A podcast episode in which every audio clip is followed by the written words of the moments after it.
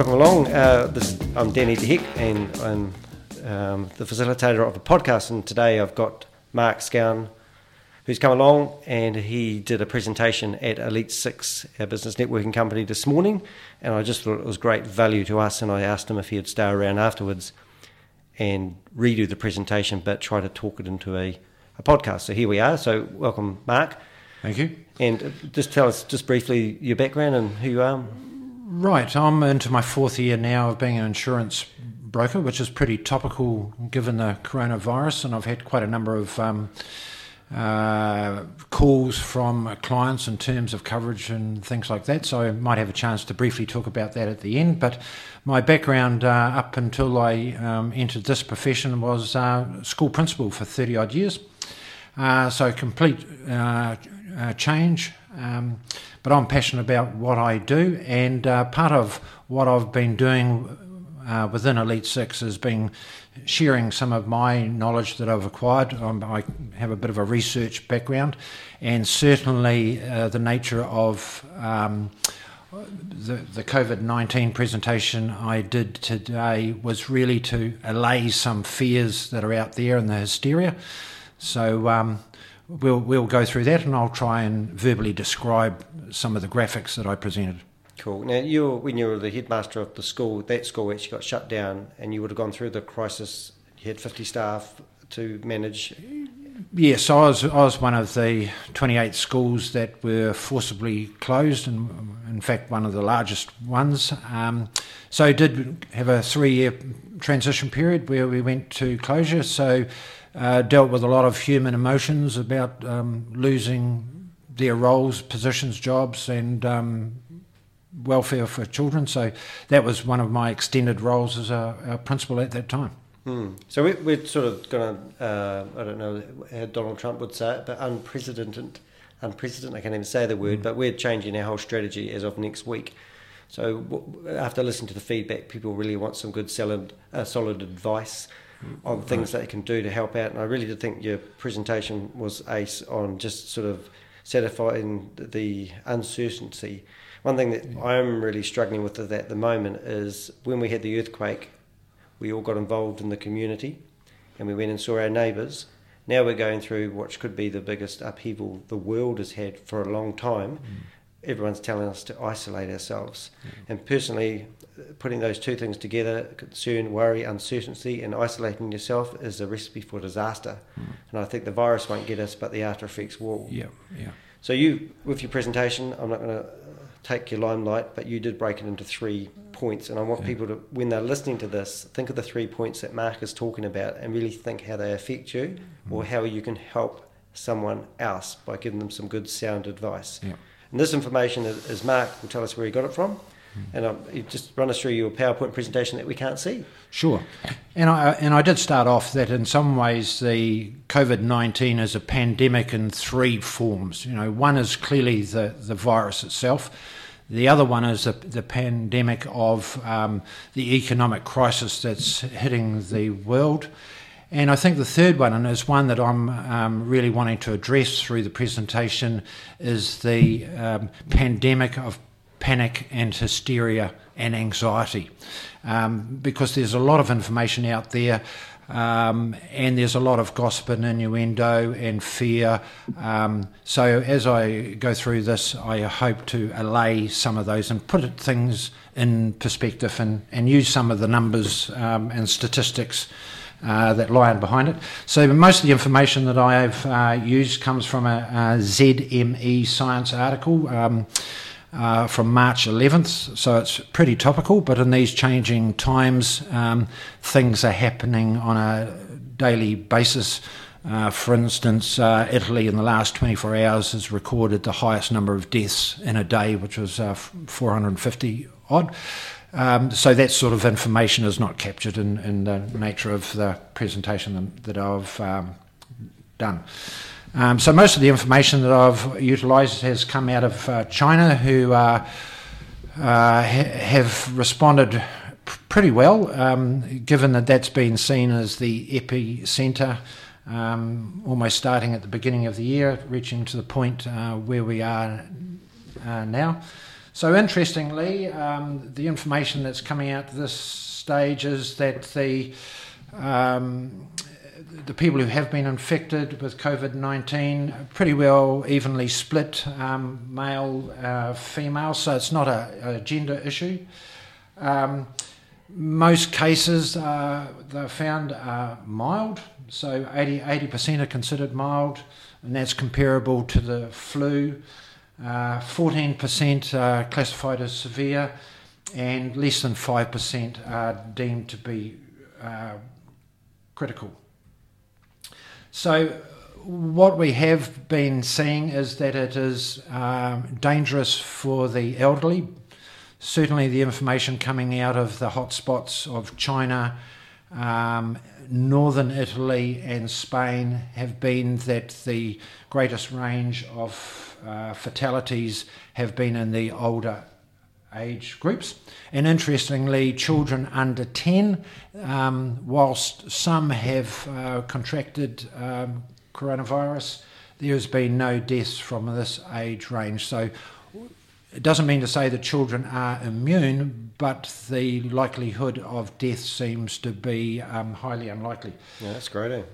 Yeah, no, that's good. Um, the significant um, ages that um, there is an increasingly high um, death rate uh, for people over uh, 60. And in fact, from 60 through to age 80, they are occupying the predominant number of uh, deaths worldwide. So, if we looked at um, you know the percentage of fatalities by age, um, less than one percent, typically running through to about age 40, into the 40s to 50s, you're still under 5% of the people who have been infected are actually dying. But once you get into the 60 age range through to 80 plus, uh, you're looking at as high as 30%. So 30% of people between the ages of 60 and 80 are possible that if they got the disease, they could die or have died. Yeah, but the, the emerging information, just to sort of put a, a further perspective on it, uh, has been that um, uh, of comorbidities, which basically means they've got other associated diseases or ailments or issues. Um, in China, um, because of both pollution and high smoking rates, uh, a lot of people have compromised respiratory um, uh, diseases. And I've just found out as recently in the last 24 hours that in northern Italy, that's um, a major industrial area. Northern Italy has, in fact, the highest, the highest range of um, uh, pollution uh, in that area, and so as a consequence, they too have uh, respiratory uh, problems. So um, comorbidity uh, is the, the name of that. So people who are more aged or who have uh, younger age but have respiratory conditions, um, cancer, diabetes, other ailments like that, they are more statistically likely I think, to. Um, yeah, I think most of us are quite aware of that because yeah. I think so. Anything over sixty, and you've got other conditions, conditions you are probably more likely to stay away and isolate yourself from people yeah. who could be contagious. Yeah. Um, and then, you know, how deadly is it? Um, the, the, data that's showing up now, and, and um, unfortunately, I can't see the graphic that I have here, but if you were to imagine a, um, uh, a vertical axis and a horizontal axis, um, the vertical axis registering the percentage of people who die out there, you'll find that um, bird flu and Ebola and MERS uh, in the past have been um, have a, had a significantly high percentage of people who die. In fact, uh, you know, Ebola was 50% rate of death. Um, conversely, uh, across the horizontal axis, you have the spreadability of uh, a virus, and probably the viruses that's, that we all know that spread most readily um, chickenpox, measles, and the norovirus. So they are highly contagious where does COVID 19 lie? Well, it, it actually lies pretty much down in the, in the centre. So, at the, at this stage, it's got a um, you know death rate of under um, three percent, and in terms of transferability, it's it's no more active really than the common cold or uh, flu. So. I've tried to put a perspective on to that in terms of of potential risk, and I guess we are in uh, in the current time and um, where social media works so rapidly that the, the news of this virus and how countries have responded to it has been almost um, instantaneous across the world. I so people's awareness of it. I think that is, um, with social media is really just uh, uh, it's terrible. I mean, it's just so amplified. Yeah. And I mean, yes, it's good to be informed, but somebody dies ten seconds later, it's all over uh, everywhere. Yes. Yeah. Awareness. Yeah, which and, adds fear. Right. Yeah, and that, that would be what I'd say too. You know, through that awareness, um, you get a whole range of people's reactions from people, and I'd like to think that I'm like that, where you sort of try and rationally unpack the information you're getting, versus those people who um, become particularly anxious or fearful. I, I, used to have horses with my wife, and we used I used to call it hurry up and wait. And mm. we'd spend the whole day preparing the horse for the show jump, yeah. and then the horse would stop at the first jump, yeah. and it's over. Yes. So, in terms of of where do, does COVID nineteen rank amongst those um, uh, diseases that are um, out there in the world right at the moment? Um, you know, on a, on a per day basis, TB still kills 3,000 people per day in the world. And hepatitis B is not too far behind with 2,400 uh, people.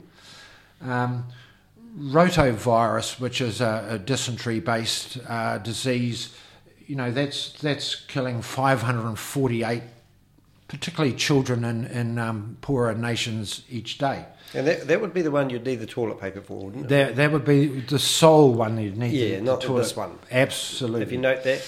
Yep. But interestingly, seasonal flu uh, kills uh, worldwide 1,027 people per day.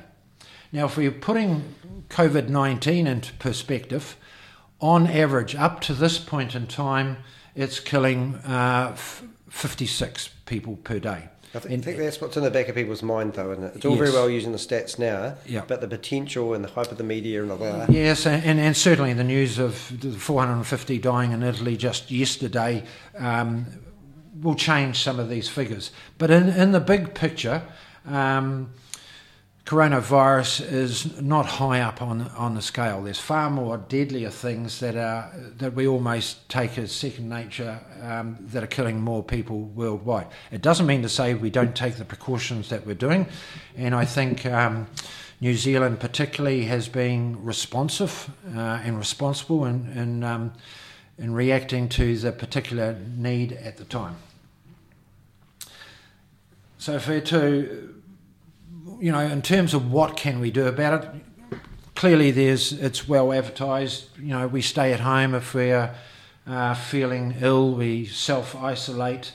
Um, if we're feeling that ill that we need to see a doctor, uh, the clear advice is that we just don't uh, head off to our GP. We call either the 0800 helpline uh, or your um, GP's office and ask them because there are protocol, protocols in place at medical centres to receive you if you are presenting with coronavirus like symptoms. Uh, and that's very important because we don't want to um, end up as we did uh, a week or 10 days ago, where a, a, person presented at the North Shore Hospital in Auckland and uh, subsequently 48 of their hospital staff had to be stood down for a two week oh period. Now, if that was to be replicated across every health centre in the country, um, within a week or two, we wouldn't actually have any uh, health providers there to help us. So that's one of the key things we need to do. Clearly, if uh, we cover up coughs uh, and sneezes, uh, we avoid touching our face with unwashed hands we clearly need to regularly through the day uh, wash our hands. Isn't it good though that we should have all been doing that already? Absolutely, we, you know. yeah, no, absolutely. Yep. And, and, I guess the big thing that is, is, arising for me is that we shouldn't panic about this. uh, at all. What, what about Captain Mainwaring? Oh, Captain Yeah, Mainwaring? don't don't yeah, Uh, don't panic, Captain Mainwaring. Yes, That's right. yeah, that's the sort of thing. You know, so as of today, nineteenth of March, New Zealand has uh, twenty confirmed cases. Uh, most of those. Not Kiwis, are they? Pardon, They're not Kiwis. not all Kiwis. Some of them are returning Kiwis. So all of them have either um, just recently come back uh, to New Zealand, or they are living in close proximity to a person who's just travelled back from overseas. So that would explain um, why we why we have not completely shut our borders, but for everyone coming in since Sunday just gone has to put themselves into a two week uh, quarantine period. And I certainly can understand that. And, and by and large, I'm hearing that there's probably a, a 99% compliancy rate with that. Uh, clearly, other implications has been that Air New Zealand has uh, uh, shut down 85% of its uh, overseas uh, international travel. Can you, 30 you mentioned about the, the, the world, I think it's quite relevant to the, they've got nowhere to park these planes. You said that in the meeting today. Yes, yeah. Well, that was an issue that I heard in the media just this morning from an airline pilot was that um, various airports around the world are struggling to be able to accommodate all of these parked up aircraft. Uh, and as you said, Danny, it's a little bit like the um, September 11, that 24 hours after that happened, when all of the United States uh, airports closed down and, and um, all of these air, air, airports were filled with aircraft. So that's uh just a, a, a bit of a pride, byproduct of um, uh, what's happening out there. So you might be able to look at flight radar and see no cluster of airplanes in the sky. Yeah, absolutely. wow. Yes, that should. You said there's a million people in the air at a time, is that right? Yeah, that's what I've heard. Wow. Uh, anyone in any one hour, there's a million people up in the air. Wow. All right. Um, anyway, so also we've uh, announced a, um, a government package to uh, provide assistance for um, people, and I'm certainly not going into the detail here, but that's uh, out there and, and well worth a look. Uh, and already we're noticing that there's a severe uh, impact on hospitality and tourism and those associated um, sectors. And of course, we have sports fixtures closed.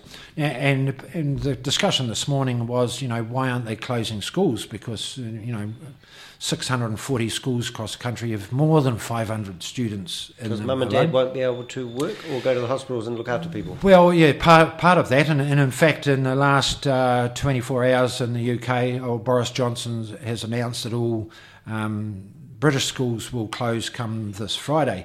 Uh, and the only schools that will be left open over there are certain um, designated schools where they will educate the children of health workers. Yeah, that's cool. Um, well, and that's pretty scary, and and uh, it's really I think because the UK were a bit slow in getting on to this.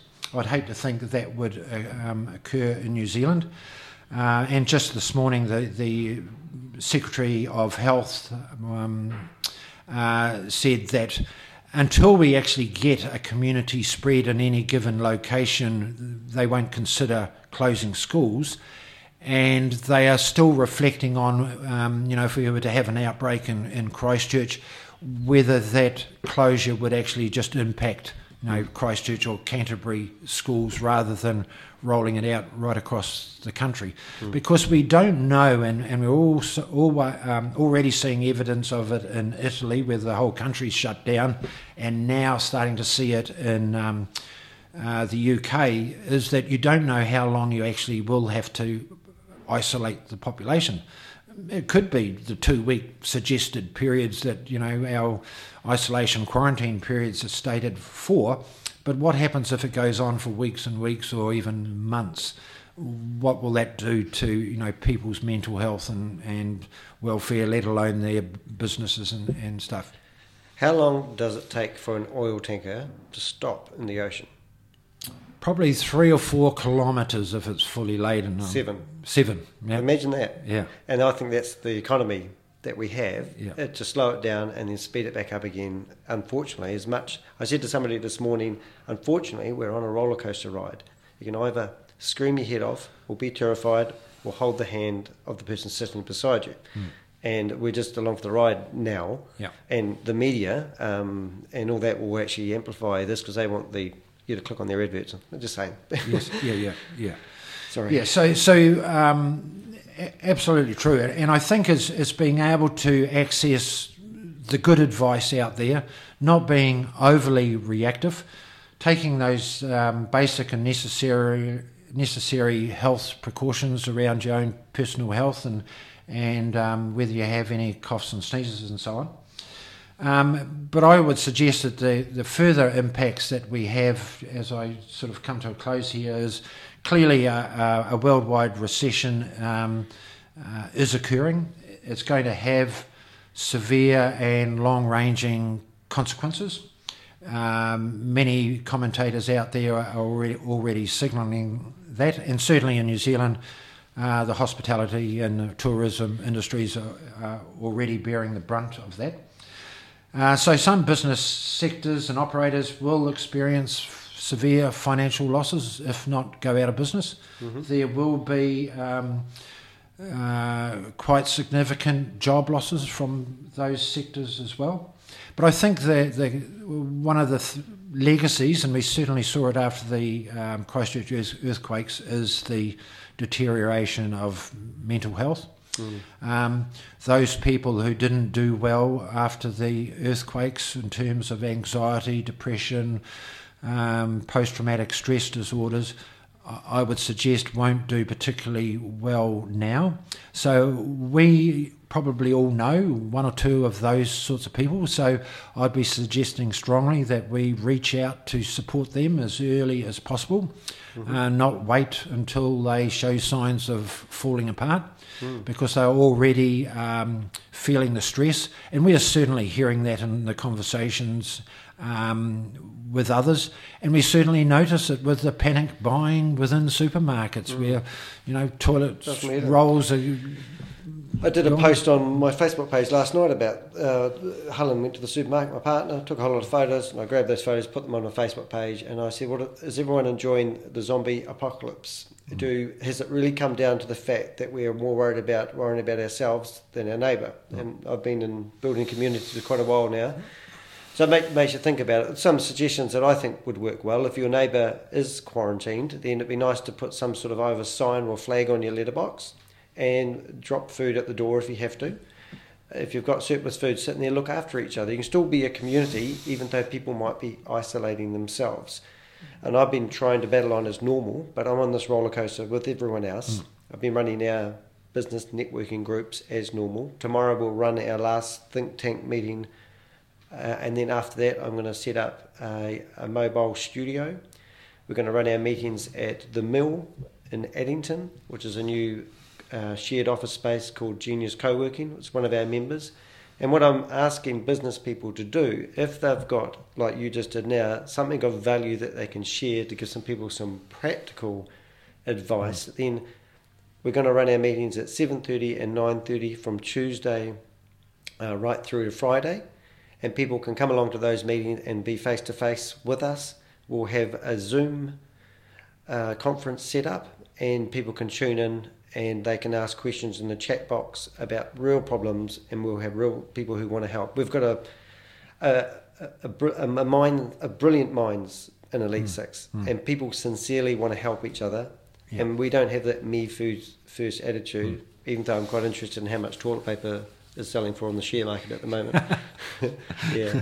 So your background in insurance, um, I've been talking to other insurance advisors, and they've been getting these phone calls from people asking if they've covered and what happens if this happened. Uh, people are obviously made redundant from work. What sort of feedback have you had in your industry? Right, and, and I've certainly um, reached out to senior underwriters across a, a number of insurers. Um, I, I, guess typically that um, the coronavirus um, type things of this world, by and large, in, in most people's um, personal cover, isn't covered. If we were to look at travel insurance, for instance, uh, I think it was going back to 2003 where the SARS thing was around. From that point in time, particularly, um, uh, things like pandemics, um, terrorist activities, civil wars have always been exempted um, or it was not covered within travel insurance. in terms of having an enforced isolation period, um, what kind of cover do you have?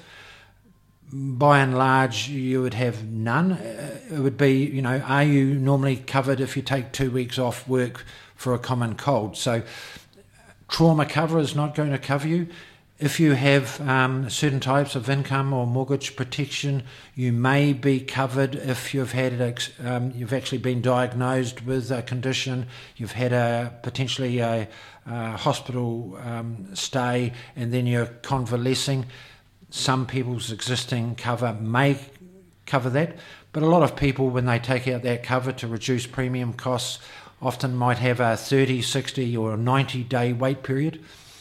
And if you look at statistically, the, the people who have contracted coronavirus um, from the time of uh, getting it to um, uh, recuperating is probably a lot less than 60 days. So even if you had certain types of income protection, you may well not covered because um, you haven't been sick for um, long enough. So, yeah. uh, one insurance underwriter said, um, "Mark, look, it's you know you're more likely to be um, run over by a car at the end of the road than you are to." Um, uh, die from coronavirus, let alone contract it. So it's putting things in perspective, and and um, so insurance is not necessarily going to help you um, with those sorts of areas. Mm. No, I think it was quite good. I think you made your point. Mm. I think uh, we did a podcast on the virus uh, the other day, and it was the effects, uncertainty, and the fear. And basically, in your message, I think if I was to put it in a nutshell, you're telling people it's it's don't worry about the there's three aspects of it, but mainly you really want to focus on uh, not panicking and mm. using good sound judgment and look out for your neighbours welfare. Yeah, and, and I think uh, unless we are forced to not meet socially, I, I think uh, groups like um, Elite Six are vital if you can get out and about and, and physically meet up with people. Because if we do get a community spread out there, what will happen is there will be lockdowns and there will be lockouts. So that will impact on schools, it will impact on cafes and bars, it will impact on shared workspaces, it will impact on um, internal travel and non essential travel. So I think until we reach that time, and heaven forbid if we do, we should enjoy the, the freedom that we still have as long as we're sensible and take the necessary precautions. Yep. So that's what I'm thinking. Um, it was quite good to talk this morning. Provide a central place where people can meet if they want to. Uh, encourage people to use technology. Um, there's two bits of technology I think everyone should have on their phone at the moment, uh, and that's Zoom, and also there's um, Slack. Um, embrace technology a little bit. Try those devices out. We had a meeting this morning. We had six people who come physically, and I think we had five or six people who mm. zoomed into the meeting, and it was of great value.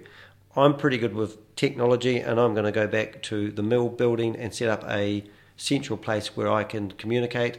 We'll be posting blogs, so tune in. Sorry, not blogs, posting podcasts, and uh, trying to give some people some good, sound, practical advice. The worst thing is look out for your neighbour and um, survive in a time like this. And um, that's about it. So thank you for tuning in. It's been awesome. Thanks, Danny. No worries. Thank you, Mark.